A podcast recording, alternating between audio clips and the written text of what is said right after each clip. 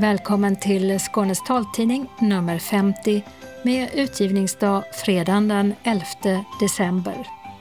Solen gick upp först klockan 8.27 i morse och ner går den redan klockan 15.34. I olika studior sitter Åsa Kjellman Erisi och Mats Sundling. Och tekniker är Martin Holmström. Och det här är innehållet. Allt som kan vänta får vänta. Ögonsjukvården på Skånes universitetssjukhus minskar med hälften när Region Skåne nu ställer om till covidvård.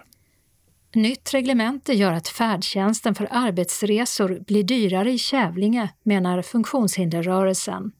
Men politikerna förnekar detta. Resenärerna känner sig svikna och beslutet kommer att överklagas. Malmö Open, en av världens största parasporttävlingar, ställs in. Fortsatt hög smittspridning av covid-19 och inga lättnader i sikte till jul och nyår. Men vaccinet, det blir gratis. Stora förändringar i Skånetrafikens nya tidtabell med både spårvagn, ny tågbana och inställda turer. Väggar, vägar och verkliga brott i månadens boktips som kommer från Malmö stadsbibliotek. Öppnat och stängt med nyöppnat torg och stängt badhus. Mångfald och mänskliga rättigheter är viktiga frågor för Victoria Öjefors Quinn, som är en av kandidaterna till förbundsordförandeposten i SRF. En vinterdröm med konstgjord snö, mycket ljus och julklappspaket att kliva in i. Ja, det pryder just nu Malmös Folkets park. Evenemangstips med inställt, omställt och syntolkat. Kalendern med upprustning, fredsavtal och månaden Märgsugaren. Anslagstavlan är idag gemensam för hela Skåne med meddelanden och kollektivtrafik. Och allra sist redaktionsrutan. Ögonsjukvården på Skånes universitetssjukhus SUS påverkas nu starkt av den ökade spridningen av coronaviruset i Skåne. Fler är nu inlagda på sjukhus än i våras och sjukvården inom Region Skåne har än en gång börjat ställa om till covidvård. I måndags beslutade krisledningen på SUS att från och med onsdagen nerprioritera all vård som kan vänta för att kunna öppna fler covidavdelningar. Ögonsjukvården ska dra ner med hälften av den ordinarie vård och mottagningsverksamheten, alltså mer än den tredjedel man drog ner med i våras. Sten Källström är chef för ögonsjukvården och dessutom för områdena endokrin, hud och reproduktionsmedicin på Skånes universitetssjukhus. Det har börjat hetta till här nu. Tyvärr så ser vi en kraftig ökning nu och eh, vi har sedan några veckor tillbaka ställt om mycket av personalen för att starta upp avdelningar och eh, på mitt område så har vi startat upp två covidavdelningar, en i Malmö och en i Lund. Hur mycket av ögonpersonalen har ni fått släppa ifrån er? Totalt i mitt område så ligger vi på dryga 50 personer och jag kan tänka mig att ögonsjukvården är en ganska stor del av det så det kanske är upp mot 15 personer som just nu är förflyttade och flera kommer att behöva kanske förflyttas med tiden med tanke på att detta är inte någonting som går över eh, i slutet på veckan. Mm. När vi talades vid i oktober var ni uppe på 75 procent av den vanliga kapaciteten inom ögonsjukvården med operationer och mottagningsverksamhet och liknande. Hur ser det ut nu? Ja, det, det stämmer. Vi har försökt hålla oss ungefär vid 75 procent just på grund av att kunna hålla avstånd i väntrum och så. Eh, det är viktigt för att vi vill inte att man ska komma till sjukhuset och bli smittad. Nu i och med att vi måste ställa om personalen och eh, vi har fått nya direktiv om att eh, frigöra mera resurser, mer personal så kommer vi att behöva dra ner kanske till 50 procent av, av verksamheten.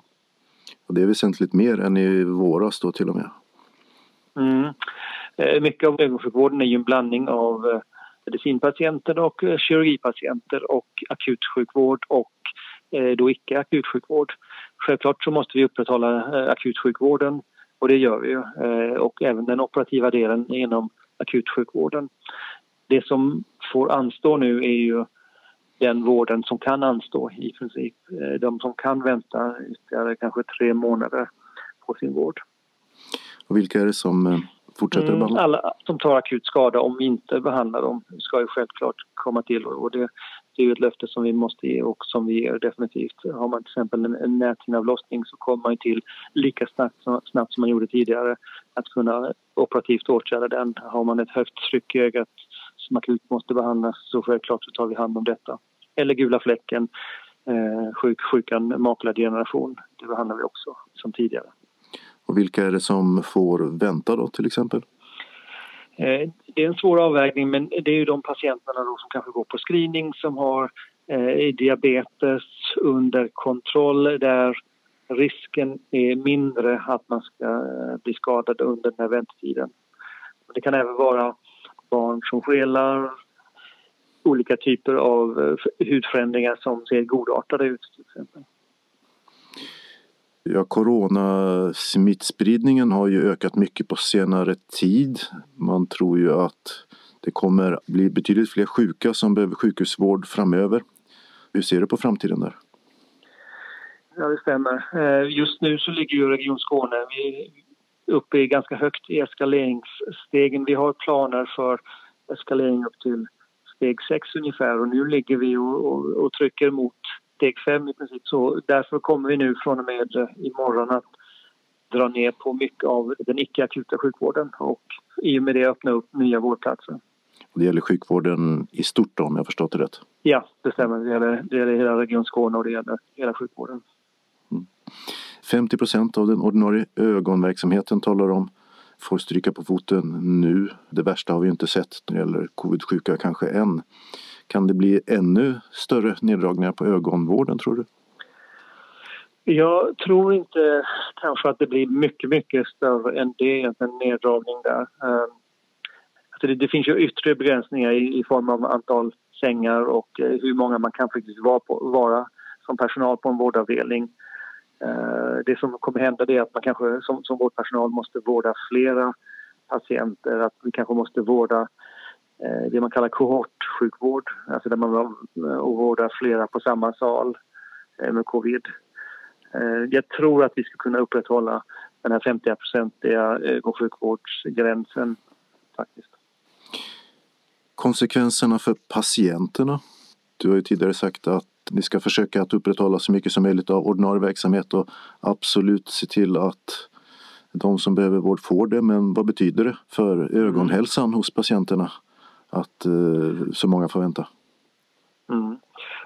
Eh, vi har ju väldigt många med kronisk sjukdom, eh, diabetes, eh, glaukom, högtryck i ögat, eh, makuladgeneration, den här gula fläcken och så vidare. Eh, här, när vi drar ut på, på de här tiderna som vi kontrollerar så det är klart att det är några som kan falla igenom och få sämre syn. Här får vi försöka, vi försöker minimera de riskerna för att fånga upp de patienterna som är i en liten högre riskgrupp. Eh, det är det vi får göra inom den medicinska vården här. Men sen så har man som patient, man är ju delaktig i vården självklart. Så märker man att man blir sämre så ska man ju höra av sig. Så att vi försöker dela på ansvaret lite grann mellan patienter och vårdgivare. Så om man känner att eh, synen blir sämre eller besvären blir akuta då ska man inte tveka att höra av sig? Absolut, man ska, man ska inte känna att man är en belastning utan man ska definitivt höra av sig. Definitivt. Eh, det finns ju fortfarande privata vårdgivare. Eftersom vi har vårdval i Skåne så finns det fortfarande privata vårdgivare som man kan kontakta också. De är ju inte påverkade. De har inget uppdrag att bemanna på avdelningar eller så. Så har man akuta problem så kan man definitivt också höra av sig till eh, de eh, privata vårdgivarna i Region Skåne inom ögonsjukvården. Det sa Sten Källström, chef för bland annat ögonsjukvården på Skånes universitetssjukhus. Reporter var Mats Sundling. Kommunfullmäktige i Kävlinge beslutade i veckan enhälligt om ett nytt färdtjänstreglemente som innebär att arbetsresor från och med årsskiftet inte längre ska subventioneras av kommunen. Kävlingebon Rune Persson är en av dem som drabbas ett mycket dumt beslut. Jag trodde inte det skulle kunna gå igenom ens.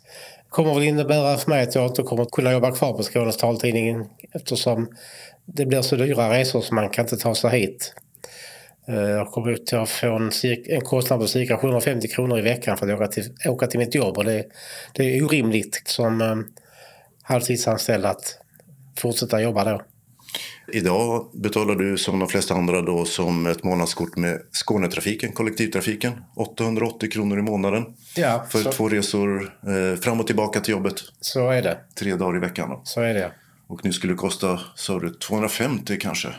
Per dag blir det då ja. Mm. Och det är ju orimligt belopp och jag förstår inte hur de tänker i kommunen. Ja, jag har inte riktigt funnit landa i det dumma beslutet innan man ska säga så. Men uh, tokigt är det. Det finns ju ingen arbetslinje kvar i den moderatledda kommunen Kävlinge. Jag förstår inte vad de tänker på. Helt orimligt. Kommunen motiverar det här förslaget som nu blir verklighet då med att de eh, inte behöver enligt lagen dubbelsubventionera arbetsresor. Istället så hänvisar man då den här ökade kostnaden till att du kan söka merkostnadsersättning från Försäkringskassan eller dra av det i deklarationen. Då. Hur funkar det? Ja, det fungerar ju inte alls. Man kan inte dra av mer pengar än man får in. Det finns liksom ingen rim och reson lär dem alls. Merkostnadsersättning, det ska ju räcka till fler saker för den som har en funktionsnedsättning. Där finns det ju ett tak som jag tror är maximalt 2759 kronor i månaden. Ja, och dina resor skulle kosta ja, flera tusen. Hela ja. utrymmet i princip skulle gå åt och, och till arbetsresor då. Och mer än det. Så det är helt orimligt det här. Och det drabbar inte, inte bara mig. Det finns ju fler som arbetspendlar i Kävlinge kommun. Och alla de kan ju inte ha sina jobb kvar. Så jag förstår inte hur de tänker i Kävlinge. Inte alls. Det sa Rune Persson, Kävlingebo, medarbetare på Skånes taltidning och ordförande för SRF Lundabygden. SRF Skånes ombudsman Henrik Eld är också han, liksom Rune, frågande till beslutet i Kävlinge. Jag tycker det är obegripligt att man har fattat beslut att anta det här förslaget eftersom vi från SRF har synkroniserat oss lite med DHR Skåne där vi har pålyst konstigheter i förslaget till nya regler och eh, ifrågasatt om det följer eh, färdtjänstlag och barnkonvention och så här. Det är konstigt att man inte har eh, fördröjt beslutet genom att ta en runda till och titta över det, om det verkligen går att ha ett sånt här regelverk. Du eh, skickade bland annat ett brev till alla fullmäktigeledamöter i eh, Kävlinge. Vad fick du för reaktion på det brevet? Ingen eh, respons alls. I en kommentar till Sydsvenskan så säger det moderata kommunalrådet Pia Almström att eh, det har varit ett missförstånd kring de nya reglerna och att eh, man kan begära skattejämkning för att eh, kostnaderna vid arbetsresor ska då bli lägre. Vad säger du om det? Det kan man ju göra, men det spelar ingen roll. Det är inte det det handlar om, utan det handlar om att man inte behandlar kommuninvånare lika inför lagen. Andra i Kävlinge kommun, de kan åka till jobbet med kollektivtrafiken. Och då betalar de en månadsavgift för en resa på, alltså om du har två och en halv mil till arbetet så betalar de 850 kronor i månaden. Med det här regelverket för färdtjänst så får vi betala 4 200 i månaden. Vi ska göra skatteavdrag för resor till och från arbete. Resten då av merkostnaden ska vi söka som en merkostnad från Försäkringskassans merkostnadsersättning. Det är inte att behandla sina kommuninvånare lika inför lagen. Färdtjänst är ju särskild kollektivtrafik för att vi inte kan använda oss av den vanliga kollektivtrafiken.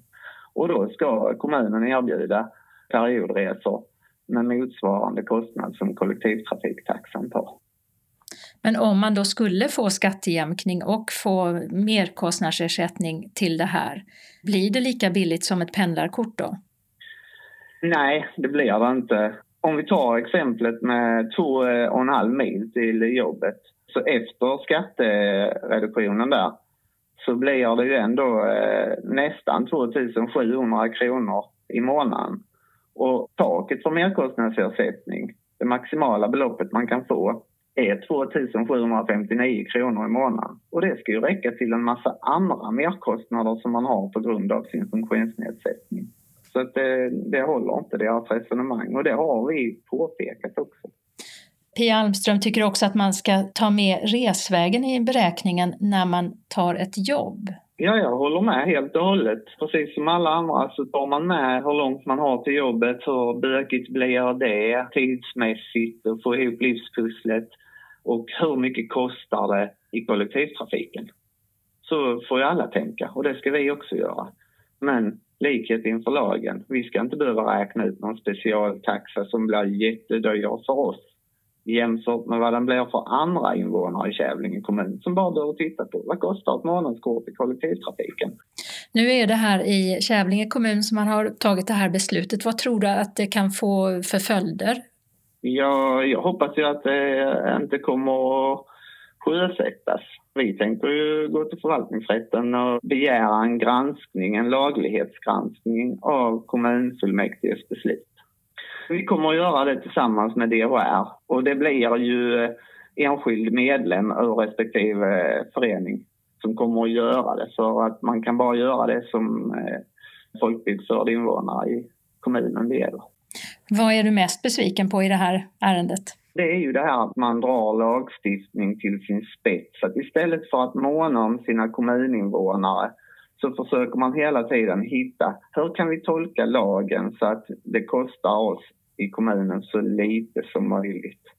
Och det får ju till följd att livskvaliteten blir sämre om man begränsar personer med funktionsnedsättnings möjlighet till delaktighet i samhällslivet.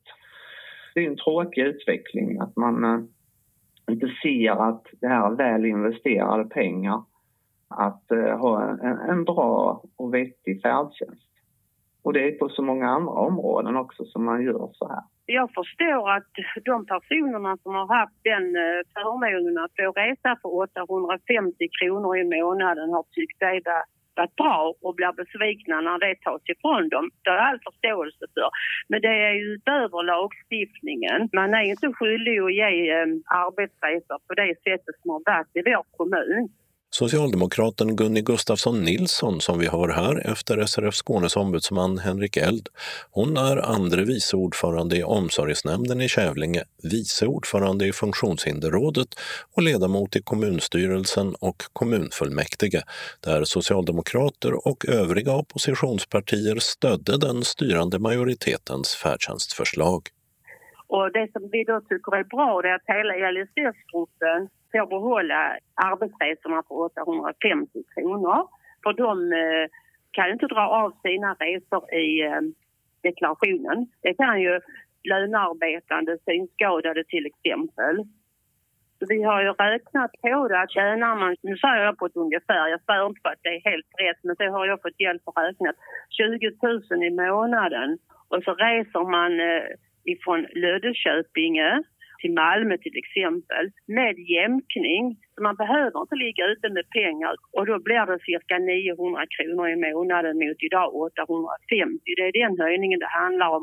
Men eh, är ni och Eh, SRF inte i så fall överens om hur det här drabbar? För de har räknat fram till en betydligt högre månadskostnad eh, och menar att synskadade eller andra med funktionsnedsättning drabbas orimligt hårt i jämförelse med vanliga resenärer. Nej, det är precis det som gäller, det jag säger. Det är det.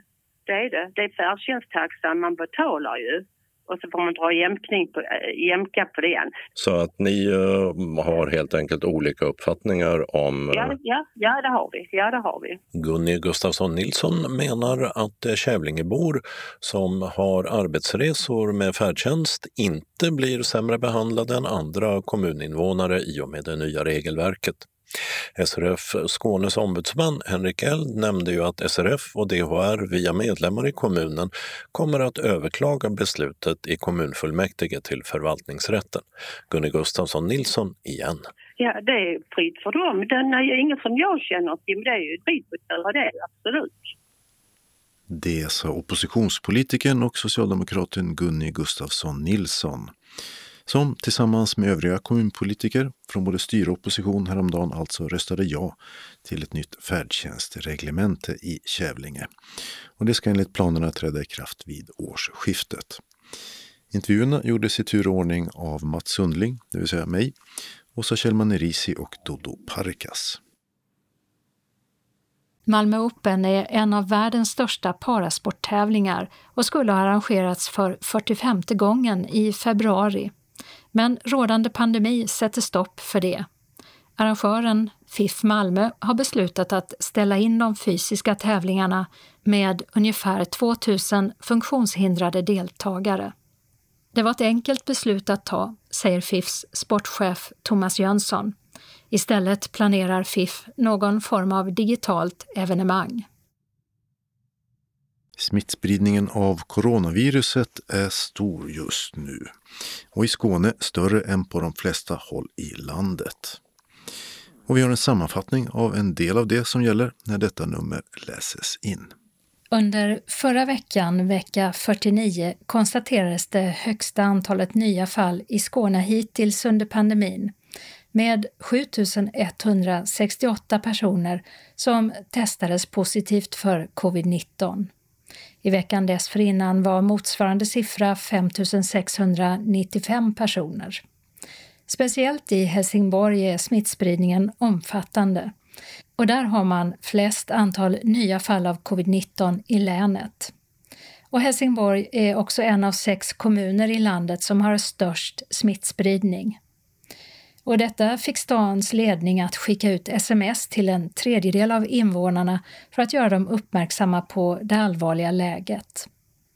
Antalet som vårdades på sjukhus i Skåne i genomsnitt per dag i förra veckan var också fler än tidigare under pandemin, medan antalet döda med konstaterad covid-19-smitta var färre än veckan innan. Eftersom situationen inte har förbättrats när det gäller smittspridningen i landet så kommer gränsen för offentliga sammankomster även fortsättningsvis att vara max åtta personer över jul och nyår. Det sa statsminister Stefan Löfven på en presskonferens i veckan.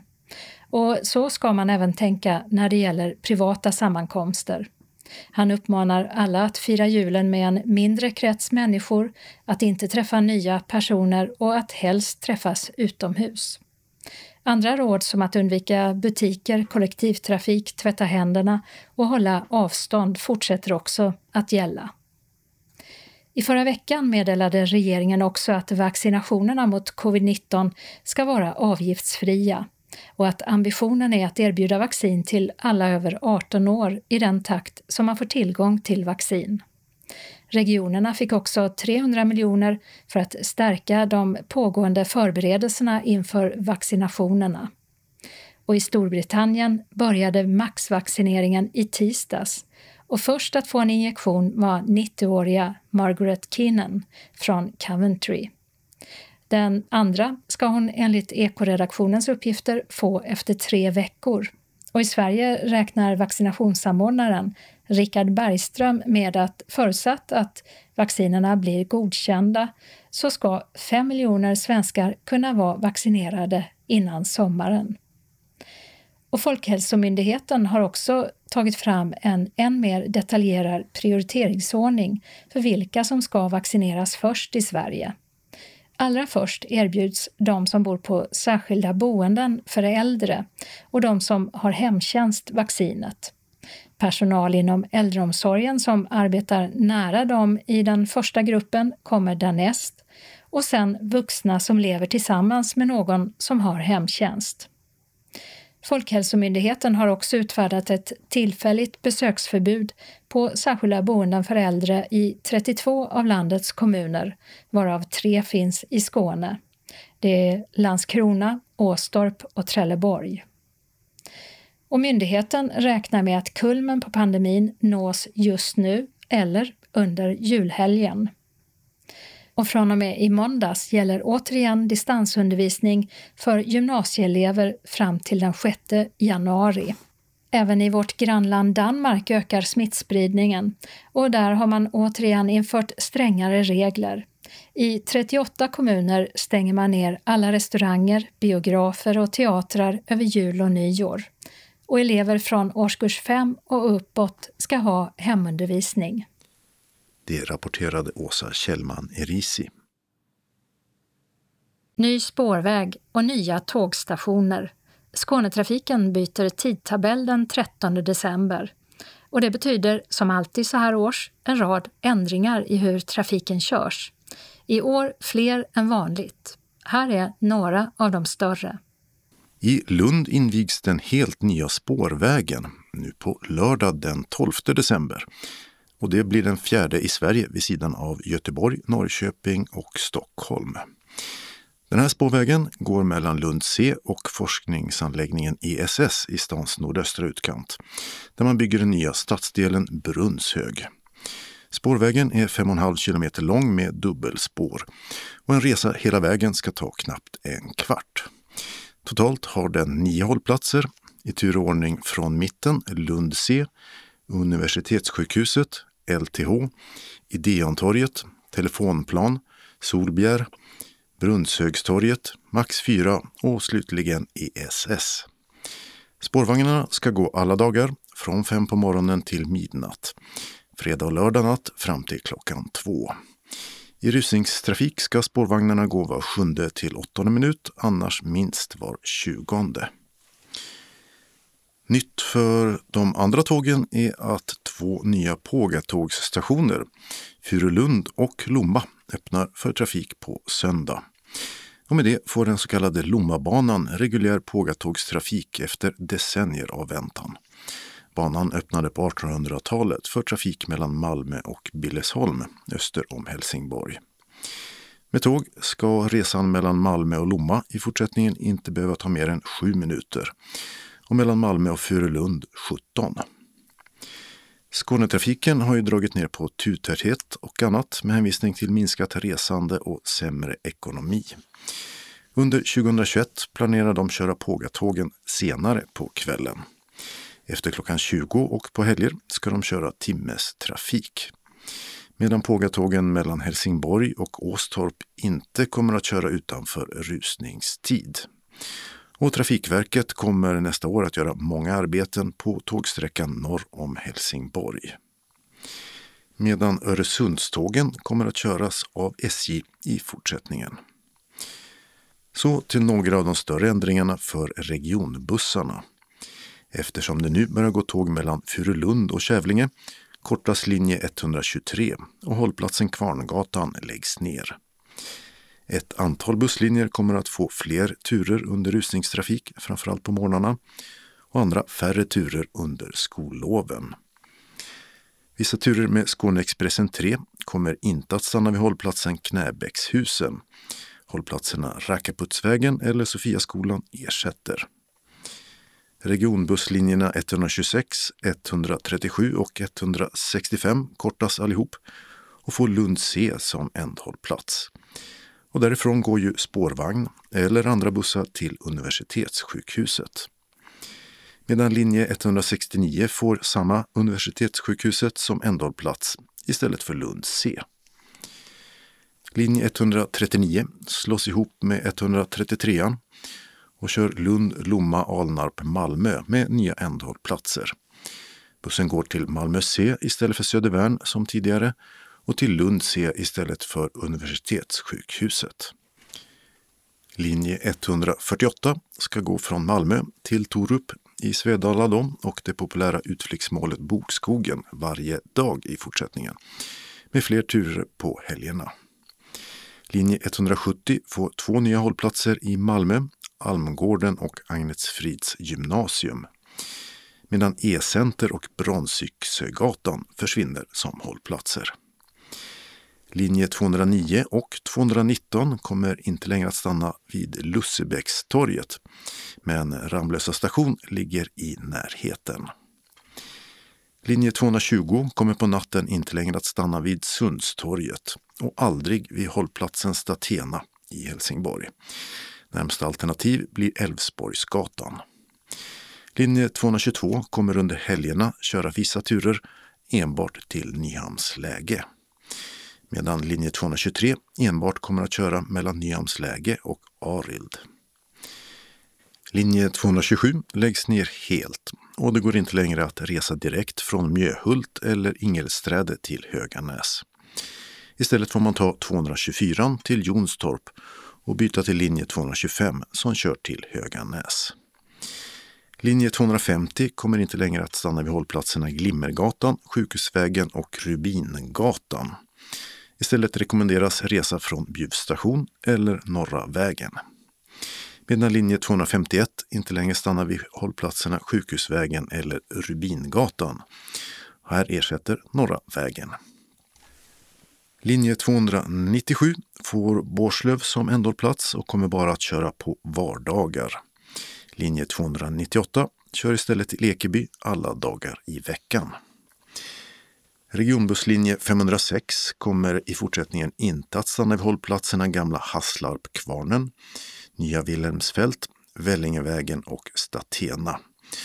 Och det sista, Statena då alltså, gäller också linje 520. Och den får samtidigt Åstorp som ny ändhållplats och går inte längre till Klippan.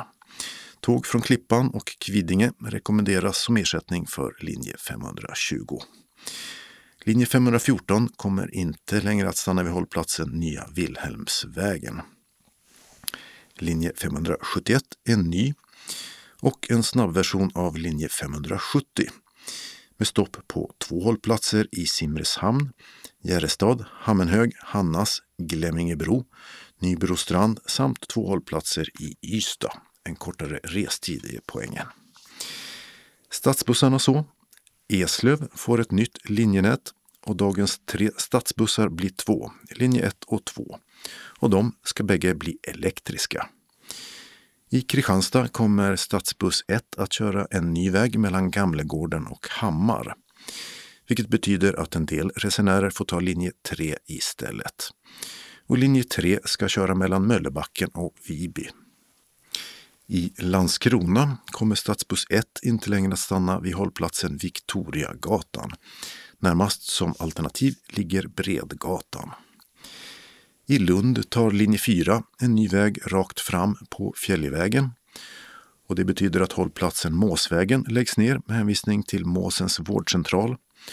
Och Vildanden samt Klosters Färlad flyttas ut på Fjäljevägen.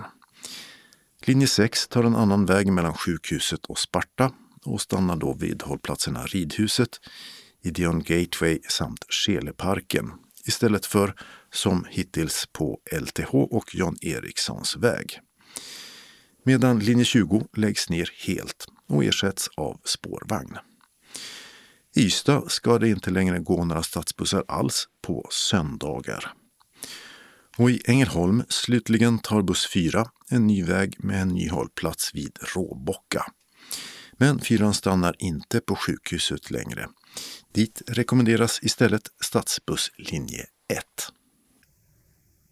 Det rapporterade Mats Sundling. Och detta gäller alltså från och med söndagen den 13 december. Och den som vill veta mer kan alltid höra av sig till Skånetrafikens kundtjänst på telefon 0771 77 77 77. December månads talbokstips bjuder på två vägar, två väggar samt kombinationen kärlek och främlingskap. Det blir essäer, romaner av både fantasifylld och självbiografisk karaktär och en uppmärksammad bok i genren true crime, alltså verkliga brott. Vi ska till Malmö stadsbibliotek där en ny bekantskap väntar bland talbokstipsarna. Men först berättar en gammal bekant, Maria Sandelin, om hur det ser ut på biblioteket där personalen i coronatider står bakom plastskärmar. Ja, vi har ju tagit bort alla sittplatser. Vi har spärrat många datorer och det finns en begränsning på 50 personer som max får vara inne på biblioteket samtidigt. Så det innebär både personal och besökande eller bara besökande? Nej, det är bara besökare. Hur är det med talbokslånandet och de som brukar komma hit? Kommer de fortfarande? Eh, ja, i viss mån, men vårt intryck är att det är fler som ringer nu till talbokstelefonen och det, det är ju bra förstås. Vi har en ny tipsare med oss idag. Vad heter du? Jag heter Birgitta Lindberg och jobbar här också på Malmö stadsbibliotek. Bland annat mycket i talbokstelefonen. Och eh, hur var det att göra urvalet? ja, det var ganska lätt. Jag har faktiskt med mig dels en av mina absolut största favoriter och och eh, sedan en bok av eh, Nina Burton som jag tyckte också var väldigt lockande. Och vilken vill du börja med? Ja, jag kan börja med Nina Burtons bok eh, Livets tunna väggar.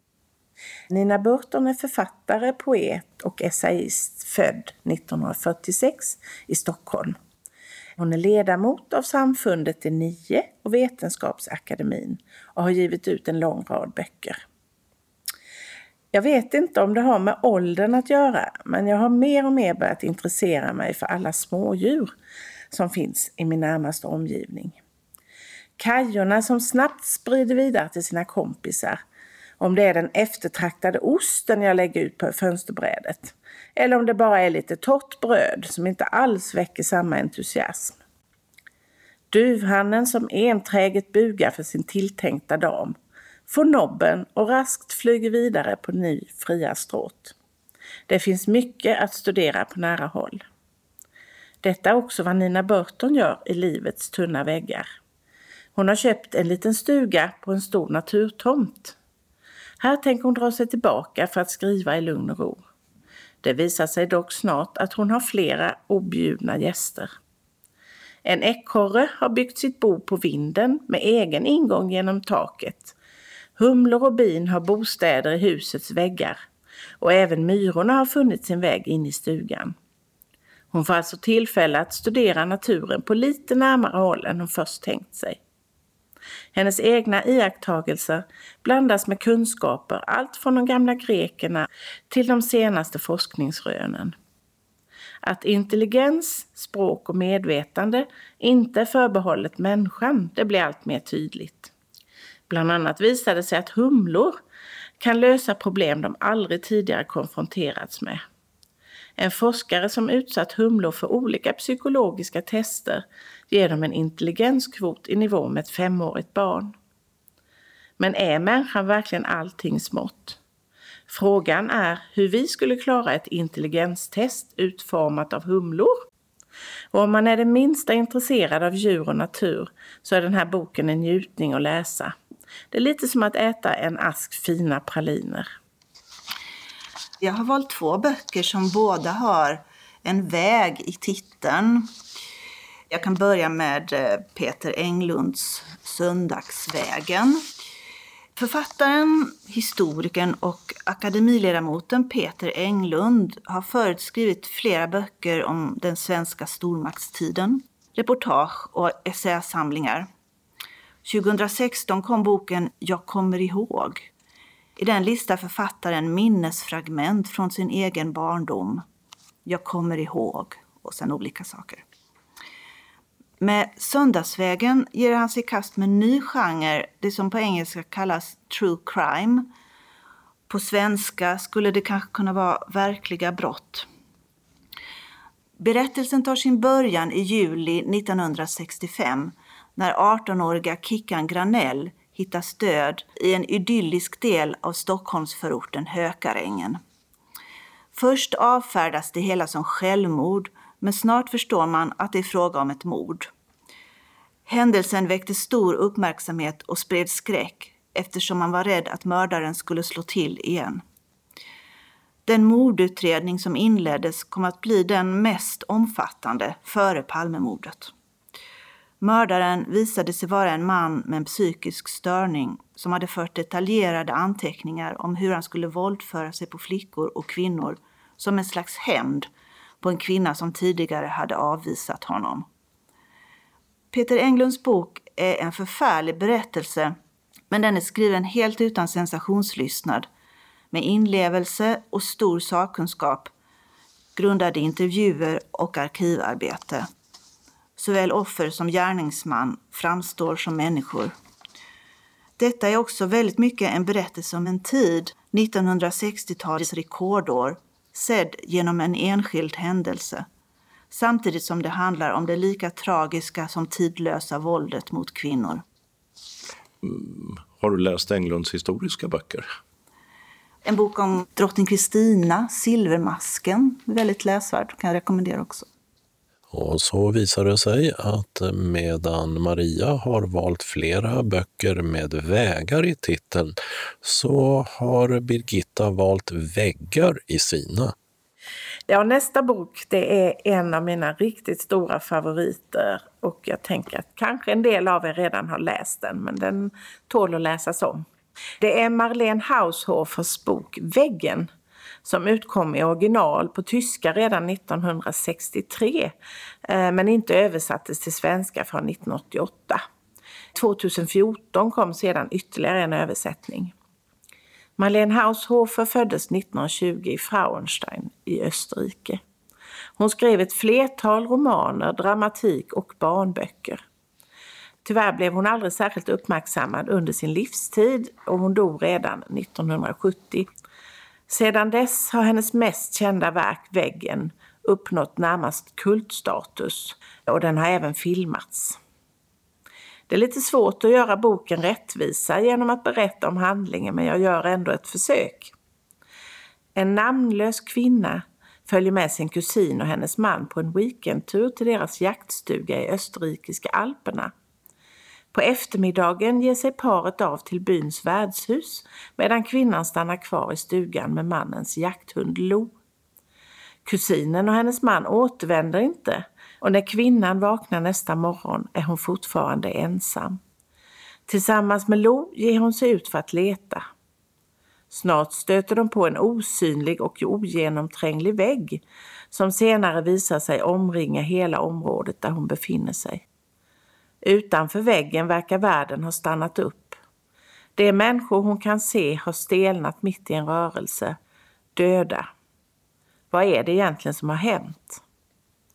Genom kvinnans dagboksanteckningar får vi följa hennes liv i stugan och den dagliga kampen för överlevnad. Hunden Lo, en katt och hennes ungar, en ko hon ger namnet Bella, blir hennes följeslagare och en varm vänskap, särskilt mellan henne och Lo, växer fram. Allt detta är väldigt fint skildrat och mycket mer spännande än det kanske låter. I ett citat på bokens baksida står att det har ofta sagts att den som har läst Marlene Haushofers Väggen aldrig mer blir densamma och att det är en bok man bär med sig för resten av livet. Men hur var det med väggen? Hur var det med väggen? Ja, det finns många tolkningar på det. Är det en verklig vägg? Är det kanske något psykologiskt, kvinnan har stängt in sig själv. Man får liksom aldrig riktigt reda på vad det är, den här väggen. Och det blir egentligen, tycker jag, mindre och mindre betydelsefullt också. Då ska jag prata om Fjärilsvägen av Patrik Lundberg. Det låter som du har valt två historier om det hoprasande folkhemmet. Ja, det stämmer. Det kan ju bero på att det skrivs sådana böcker nu, men det, det är väldigt intressant, tycker jag. Patrik Lundberg är född 1983. Han är journalist på Expressen och författare. Eh, när författarens mamma Birgitta Lundberg var ung i Sölvesborg så såg framtiden ljus ut, men något hände på vägen. En gång hade hon varit ung och vacker och förverkligat sin dröm om man, två barn, villa och Volvo. Men så kom skilsmässa och 90-talets finanskris. När hon dog 2018 var hon 67 år och led av såväl missbruk som psykisk och kroppslig ohälsa. Dessutom levde hon i en relation med en sadistisk man. Den här boken är sonens kärleksförklaring till mamman som gjorde allt för sina barn och som ville att de skulle få ett bättre liv än hon själv haft. Det är också en bok om författarens egen klassresa, om hans uppväxt i en tid som präglades av uppluckringen av det svenska folkhemmet. Här finns många tidsmarkörer från 80 och 90-talen och dråpliga historier från författarens egen barndom till exempel om när Jimmy Åkesson var prao på Lundbergs skola. Och sen har du ytterligare en bok. Ja, den sista boken som vi vill prata om det är en roman där det nog också finns självbiografiska inslag men det är ändå en roman av Theodor Kallifatides. Den heter Kärlek och främlingskap. Theodor Kalifatides kom från Grekland på 60-talet och gav ut sin första bok på svenska, Minnet i exil, 1969. Och han fortsätter att ge ut fantastisk litteratur fast han vid det här laget har hunnit fylla 82 år. Och den nya romanen heter det som den handlar om, kärlek och främlingskap. Båda är ämnen som Kalifatides har återkommit till genom åren. Här är det 1960-tal och 25-åriga Christo från Grekland har lämnat sitt hemland för Sverige. Han har lärt sig svenska av en överstinna på Östermalm som också har ordnat ett diskjobb på en restaurang åt honom och han har börjat studera idéhistoria på universitetet. Nu håller han på att skriva en uppsats om Aristoteles katarsisbegrepp. Ändå känner han sig främmande, inte minst främmande i språket. För som han själv säger, det räcker inte att lära sig det nya språket, han måste byta inälvor också. Grekland finns inne i hans huvud, i hans sätt att tänka och känna, i hans humor och i språket även när han talar svenska. Så träffar Christo Ranja och blir upp över öronen förälskad. Känslorna visar sig vara besvarade, men det hela kompliceras av att Ranja är gift med Christos schackkompis Mattias. Som tur är har Kristos sin grekiske vän Tanassis som också bor i Stockholm. Med honom kan han diskutera såväl Aristoteles som sina kärleksbekymmer. Fast inte hjälper det mycket. Det här är en varm, vacker och även spännande bok skriven på ett njutbart språk. Och december månads talbokstipsare var Maria Sandelin som vi hörde sist och hennes kollega Birgitta Lindberg på Malmö stadsbibliotek. Och böckerna de föreslog var alltså följande. Nina Burtons Livets tunna väggar, en talbok med text. 9 timmar och 28 minuter lång är den och inläsare Kina Hermansson. Peter Englunds Söndagsvägen, en talbok med text på 8 timmar och 23 minuter med Jan Sundin som inläsare. Och den finns också i punktskrift. Marlene Haushofers Väggen sen, den finns i två olika översättningar. Och det är en talbok. Inläsare 2014 var Helena Gripe och hon höll på i 9 timmar och 30 minuter. Och 1988 läste Britta Nilsén in boken. Hon tog 9 timmar och 35 minuter på sig. Bägge utgåvorna finns även i punktskrift. Patrik Lundbergs Fjärilsvägen finns som talbok med text med Anno Lindblad som inläsare. Fem timmar och sju minuter lång är den och den finns också i punktskrift. Och slutligen Theodor Kalifatides Kärlek och främlingskap. En talbok med text.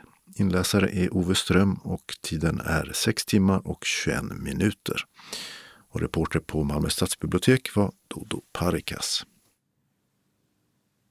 Öppnat och stängt. I Kristianstad har flera av kommunens kultur och fritidsanläggningar stängt för allmänheten för att minska spridningen av covid-19. Det gäller Tivolibadet, Kulturhuset Barbacka och Kristianstads ishall. Stadsbiblioteket och Åhus bibliotek är stängda under helgerna. Och det här kommer att gälla fram till den 28 februari. I Kristianstad ska klädbutiken Sandelins lämna hörnet Lilla torg, Östra Storgatan 40 efter mer än ett halvsekel. Slutrea pågår och planen är att i slutet av januari öppna i nya lokaler i Kardellska gården med adress Västra Storgatan 40. I Eslövs centrum har det nyrenoverade torget öppnats igen efter att det gjorts om. Sittplatser, rinnande vatten och scen med mera är lite av det som ryms på Stora torget. Och i februari-mars kommer ett konstverk kallat Omväg av Liva Isaksson Lundin att inta sin plats på torget. Och det är ett stort konstverk i stål. I Skurup har en ny restaurang och café öppnat på Järnvägsgatan i tidigare Karl Johans lokaler. I början kommer det att serveras frukost och lunch, men framöver planeras det också för kvällsservering. På SRF-kongressen i juni nästa år ska en ny förbundsordförande väljas efter Håkan Thomsson. Det finns fem kandidater till posten och en av dem är Victoria Öjefors Quinn. Hon är 37 år gammal och har hunnit med en hel del inom organisationen. Så här presenterar hon sig själv. Jag bor på Gotland för närvarande. Jag är uppväxt här också, men har bott ganska stor del av livet i Göteborg. Idag så jobbar jag bland annat på ett resurscenter som eh, förskriver hjälpmedel till eh, personer med olika funktionsnedsättningar. Och sen jobbar jag även som skrivtolk där eh, jag skriver ner det som sägs för personer som, som har en hörselskada.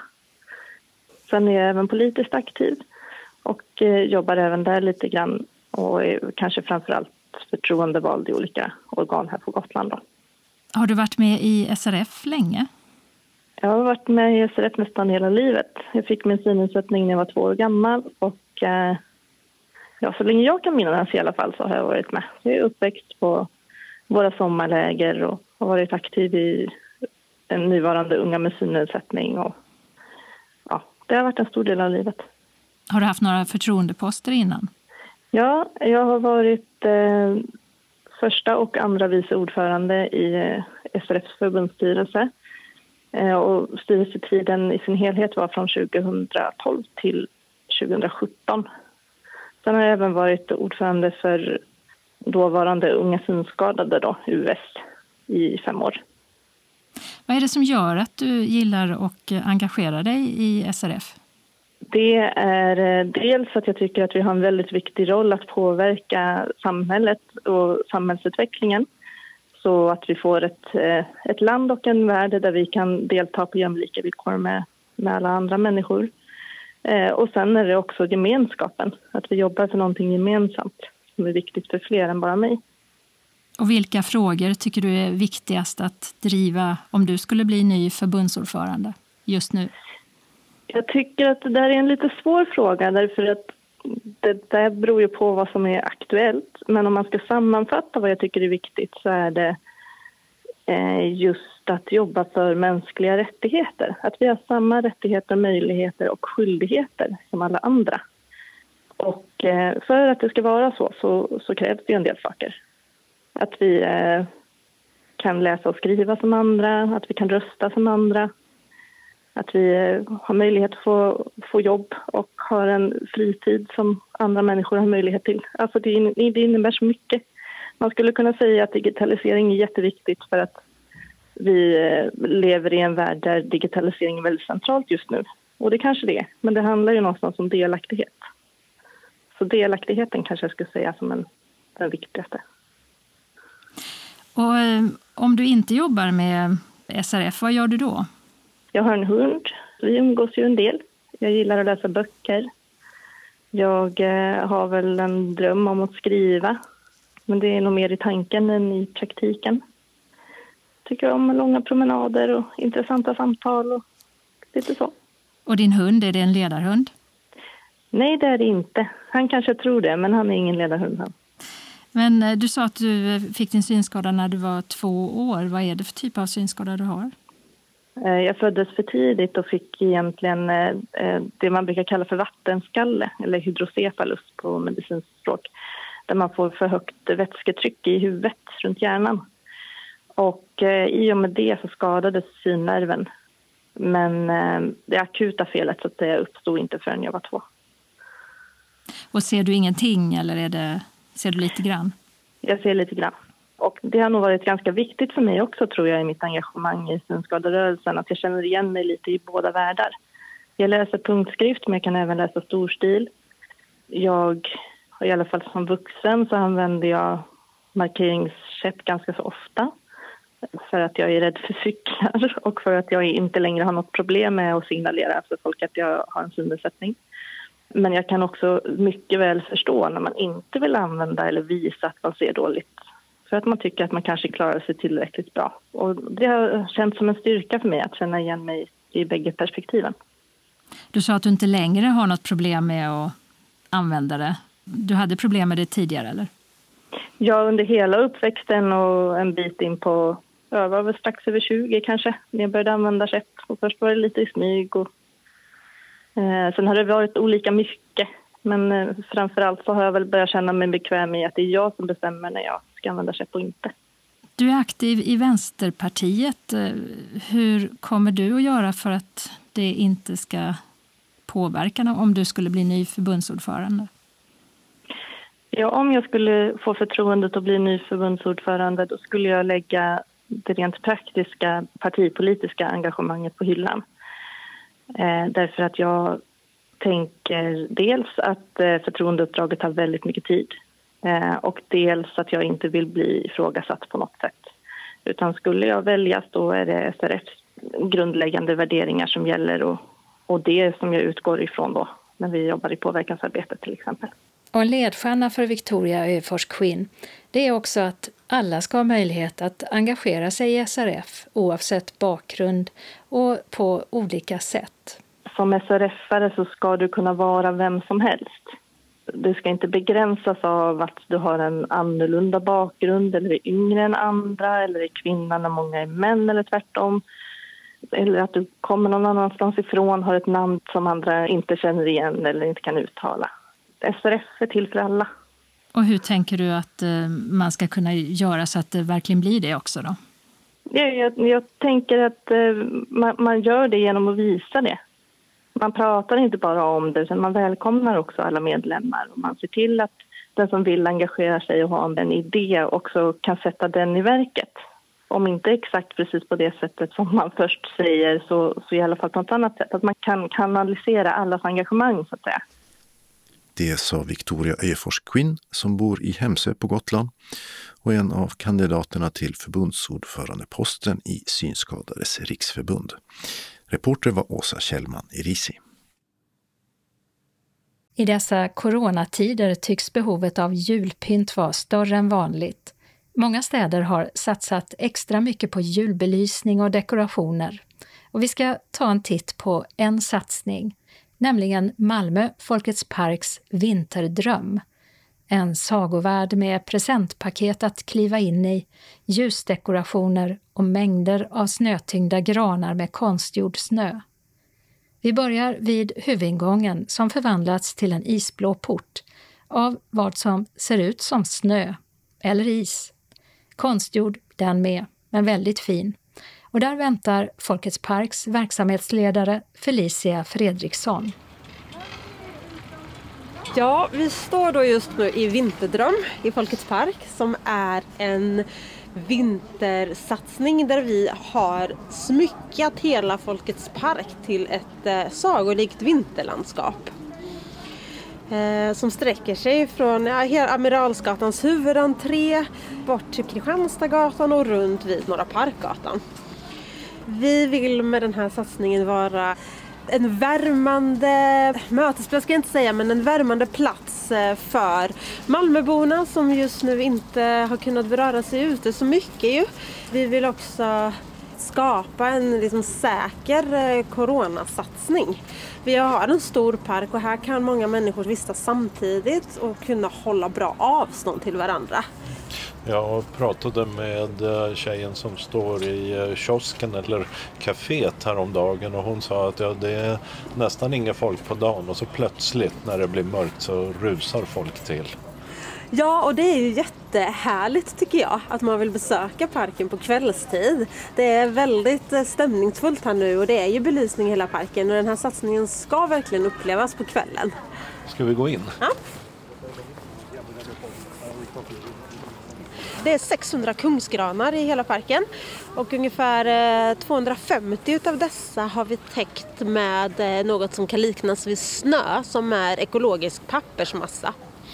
Eh, och på den här pappersmassan så har vi vaxat granarna. Det är som stearin så att det ska stanna kvar. Gör det det?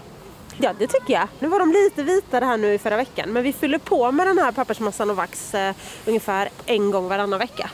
Det ser verkligen ut som eh, det var riktig eh, snö tycker jag i alla fall. Vi är ju inte direkt bortskämda med några vita jular här i Skåne.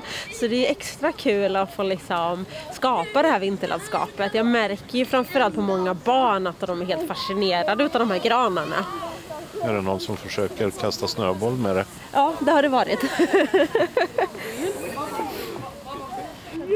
Just det, tack för att du inte rör våra fina granar. Ja.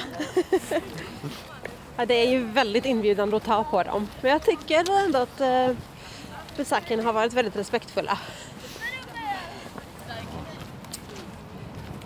Och så ser det ut som en snötäckt skridskobana men det är bluff, det, nej, förlåt, det är, vad ska vi kalla det? Ja men det här är ett arrangemangsgräs. Det är liksom liknande det som man har på fotbollsplaner. Eh, men det är vitt. Känns nästan lite som snö. Ja det gör det. Så är det ljusgirlanger runt omkring. Ljus som ser ut som stjärnfall, blått stjärnfall. Så ser jag ett eh, skåp som står öppet som en garderob som det lyser i. Ska ja. vi kolla på det? Det kan vi absolut göra. Um, vi har då tillsammans med uh, Östra Grevie folkhögskola tagit fram 24 stycken paket i olika storlekar som är utspridda i hela parken. Och det vi ser här nu är ett önsketräd där man kan gå in och lägga en liten vinterönskning. Det är fantastiskt roligt att läsa alla de här. Nu är vi inne i boxen. Ska vi se, har vi hittat någonting här? Var någon som hade skrivit sitt namn. Precis. Um, här är någon som önskar sig en klänning, en skateboard. Silas önskar att allting dåligt blir bra. Uh, Oj, här var att få träffa alla de som är döda i corona. Ja men gud vad fint. Det som vi har eftersträvat är att det ska se ut att paketen är liksom inpaketerade i så cellofanpapper. Och så är det en stor rosett på taket. Ja. Det är ungefär eh, i hela parken eh, knappt 8 kilometer ljusslinga. och den här hängboken som du ser här framöver som går över vår plaskdamm där vi också har isbana i vanliga fall. Den har 2,5 kilometer ljusslinga i sig. Har ni mätt? ja, det har vi ju när vi har beställt. Så att och så, nu doftar det också, rök. Har ja, ni funderat grillning någonstans? Eh, det kan det nog vara ja. Vi har ju några grillar ute och vi har eldfat också ute. Så man ska kunna komma hit och grilla kvällsmat och så. Det berättade Malmö Folkets Parks verksamhetsledare Felicia Fredriksson. Reporter var Dodo Parikas. Evenemangstipsen börjar med att konstatera att live-evenemangen fortsätter lysa med sin frånvaro i dessa coronatider med ett stort antal stängda scener och fortsatt skärpta rekommendationer alltså från Folkhälsomyndigheten och andra med bland annat maxtak i publiken och avrådan från resor. Så vi ska hålla evenemangstipsen korta. Men här är ett par som gäller i alla fall i talande stund enligt arrangörerna och som kan vara bra att hålla koll på kanske. Så här års brukar ju traditionella julmarknader vara populära, men de har i många och kanske de flesta fall ställts in. Som till exempel de på Övets kloster och Björnstorps slott. Och julkonserter och julshower live i lokaler är likaså ofta inställda. När det gäller biografer har Kino i Lund och Spegeln i Malmö publika och coronaanpassade visningar. Och Svenska Bios biografer i till exempel Kristianstad, Trelleborg och Landskrona åtminstone har öppet för bokningar för privatsällskap. Medan den stora Filmstaden-kedjan har stängt sina biografer. En syntolkad familjefilm som i alla fall är planerad att ha premiär på juldagen den 25 december är Se upp för Jönssonligan. En nystart med de klantiga brottslingarna i regi av Thomas Alfredsson. Och med de nya skådisarna Henrik Dorsin, Anders Johansson, Hedda Stiernstedt och David Sundin i rollerna. Handlingen, efter en misslyckad kupp hamnar Sickan i fängelse. När han släpps ut har kumpanerna blivit hederliga. Brottsförmedlaren Vicky ger honom ett simpelt inbrott som uppdrag. Men det hela har förgreningar ända in i storpolitiken. När chansen till miljonerna dyker upp återförenas ligan. Syntolkningsspår finns att få i appar som Movietalk och filmen kommer också att strömmas hos Seymour. Och syntolkningsspåren gäller både bio och strömningstjänster. Helsingborgs symfoniorkester har ställt in alla konserter året ut och de som köpt biljett kommer att kontaktas. När det gäller evenemang som andra arrangörer ordnar i Konserthuset så har de ibland flyttats fram både en och två gånger. Men köpta biljetter ska gälla när evenemanget faktiskt blir av. Och de live-datum som är aktuella just nu är En kväll med Petter den 5 februari 2021. Smith Hotel den 7 februari. Johanna Nordström, Ring polisen den 17 mars. Magnus Carlsson från Barbados till Gamla stan den 2 april. Lisa Nilsson, Kvinnan som är jag, den 14 april. Pernilla Wahlgren har Hybris den 20 maj. Smokey, The Golden Hits Tour den 12 juni. Hanne Boel den 12 oktober. Abborn, Generation ABBA Greatest Hits den 12 november. ABBA Tribute Turné 2021 den 26 november. Däremot så är standup-showen med Carl Stanley inställd helt och de biljetterna kommer att återlösas. Och Helsingborgs konserthus nås på 042 10 42 80. Malmö Live har stängt för publik men sänder konserter live och gratis på nätet. Så till exempel Tchaikovsky-festivalen den 25 januari till 7 februari där man kommer att framföra alla sex symfonierna. Och man hoppas i talande stund på att kunna ha föreläsningar, paneldiskussioner, kammarkonserter och till och med jazzarrangemang om den store ryssen på Konserthusets kanalscen. De exakta detaljerna ska spikas i januari. Malmö Lives konserter sänds i alla fall direkt via malmolive.se digitala konserthuset. Kalendern för vecka 51 börjar på måndag den 14 december då vi lämnar julmånaden Ylir bakom oss. Åtminstone om man följer vikingarnas gamla kalender. Vi går istället in i den för årstiden så passande namngivna månaden Mörsugur. Eller på nutida svenska Märgsugaren. Men om en månad är det dags för midvinterblot. Ett ljus i mörkret att se fram emot såklart. I USA ska det till sist vara dags att avgöra presidentvalet när landets elektorskollegium formellt väljer president. Och det blir av allt att döma demokraten Joe Biden som ju vann det allmänna valet med bred marginal. Den sittande Donald Trump har ju på alla sätt försökt överklaga sin förlust i valet. Men eftersom det inte lyckats i någon domstol verkar det nu vara klart att det blir ett maktskifte. Om nu inte ännu en osannolik händelse inträffar förstås. Den här dagen 1995, för 25 år sedan, undertecknades Daytonavtalet av presidenterna Milosevic, Tudjman och Izetbegovic. Det vill säga ledarna för Serbien, Kroatien och Bosnien. Och det satte stopp för inbördeskriget i Bosnien som var det blodigaste i Europa sedan andra världskriget. Över 100 000 människor ska blivit dödade, många i massakrer och etniska rensningar. Och långt fler drevs på flykt, många av dem till Sverige. Namnsdag har Sten och Sixten. Tisdag den 15 december beslutar riksdagen om vilken säkerhetspolitisk inriktning Sverige ska ha de kommande fem åren. Med väntade satsningar på alla delar av försvaret.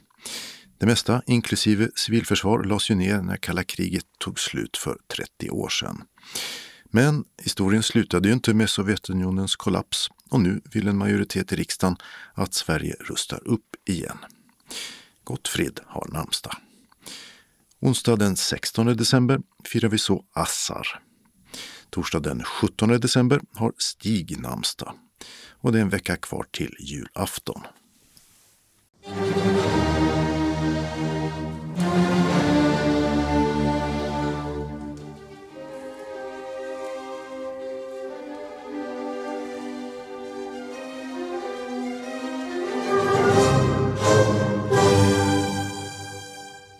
Ja, det där var ett anslag många känner igen. Kanske det mest välbekanta ur hela den klassiska musiken. Och det är på dagen 250 år sedan kompositören Ludwig van Beethoven föddes. En av musikhistoriens riktiga tungviktare. Han skrev mängder av verk som fortfarande spelas, allt ifrån finstämda pianosonater till symfonierna som visade vilken kraft man kan få ur en orkester. Vi hörde en snutt ur hans femte symfoni, den som brukar kallas Ödessymfonin. Under det stora Beethovenåret 2020 skulle massor av hans verk framförts på världens konserthus. Men så kom ett virus emellan det också. Fredag den 18 december kommer årets 51 och sista nummer av Skånes taltidning ut till de som läser den på CD. Om posten vill såklart. Namnsdag har Abraham och nu börjar namnsdagarna få en biblisk klang. I damernas handbolls-EM är det dags för slutspel, förhoppningsvis med blågult deltagande. Mästerskapen spelas i Danmark och final blir det i Härning på söndag. Den amerikanska sångerskan Christina Aguilera har hunnit bli 40 år. Hon började uppträda redan som femåring. Hennes första listetta kom vid 17 års ålder och sedan dess har hon varit ett av popmusikens största namn. Namnsdag har Abraham. Och fram emot eftermiddagen denna fredag drar skolelever och kanske en del lärare landet runt en suck av lättnad. Då börjar jullovet för de flesta. Fast inte för alla. I åtminstone Malmö fortsätter lektionerna in i veckan därpå. Lördag den 19 december har Isak namnsdag. I Dresden i Tyskland ska det hållas världscuptävling i längdskidåkning. Men utan Linn Svan, Therese Johaug och andra från de svenska, norska och finska landslagen som bestämt att de avstår från tävlande fram till nyår. Inte oväntat av coronaskäl. Den amerikanska skådespelaren Jake Gyllenhaal är en av de stora i Hollywood med mängder av stora roller bakom sig. Han slog igenom i filmen Donnie Darko där han spelade labil tonåring med sin skådespelande syster Maggie i rollen som just hans syster. Och som namnet antyder, efternamnet då, har Gyllenhaal svenskt och adligt påbrå och nu fyller Jake 40 år. Söndag den 20 december är det fjärde advent. Klockan 17 prick skulle Svenska Akademin traditionsenligt avsluta året med sin högtidssammankomst med kungen på plats och scenanvisningar som Gustav III skapade. Men inte i år och det är förstås ett bestämt virus som kommit i vägen. Sammankomsten är framflyttad till den 15 april 2021. Och då inträder också Ingrid Karlberg och Steve Sem Sandberg som akademiledamöter. För precis 100 år sedan föddes den finske författaren Väinö Linna, väl läst också i Sverige. Och mest känd är han för boken Okänd soldat som skildrar kriget mot Sovjet ur soldaternas perspektiv. Den har också blivit film hela tre gånger. Linna avled 1992. Namnsdag denna dag har alla Israel och Moses. Anslagstavlan är idag gemensam för hela Skåne och innehåller enbart lokala meddelanden. Och vi börjar med Synskadades förening i Kristianstad-Bromölla som har ett meddelande. Eventuell uppsägning av uppdrag ska vara valberedningen tillhanda senast den 31 december i år. Meddela i så fall antingen Kjell Nilsson på telefon 044 94016 eller Ingvar Andersson 0730 48 87 09 eller Anita Svensson 044 533 09. Synskadades förening Kristianstad-Bromölla meddelar också att den planerade Knutsfesten den 20 januari 2021 är inställd på grund av coronasmittan. Med önskan om en god jul och ett gott nytt år hälsar styrelsen. Malmö blindförening hälsar till alla sina medlemmar att 2020 har varit ett mycket besvärligt år med den rådande coronapandemin och alla restriktioner som vi måste följa. Vi finns fortfarande och vi tänker på er och saknar er. Och vi hoppas att nästa år ska bli ett bättre år och att vi ska kunna återuppta våra samkväm igen. Vi önskar er alla en riktigt god jul och ett gott nytt år. Var rädda om er. Varma hälsningar Malmö blindförening. Och Synskadades förening, SRF Malmö Svedala, meddelar att kansliet är stängt från och med onsdagen den 23 december och öppnar återigen torsdagen den 7 januari 2021. Om man behöver ha kontakt med föreningen under helguppehållet går det bra att ringa ordförande Rolf Berglund på telefon 070-547 97 29. SRF Malmö Svedalas styrelse och personal önskar alla en god jul och ett gott nytt år. SRF Västra Skåne bjuder sen in till Torsdagscirkeln. Torsdagen den 14 januari 2021 börjar Torsdagscirkeln. Det blir tio gånger med ledaren Ulla Tell och ämnet Städer med kulturarv. Tiden är som vanligt klockan 13.30 till 15.30 i föreningens lokal, Vaktgatan 3 i Helsingborg och kursavgiften är 200 kronor.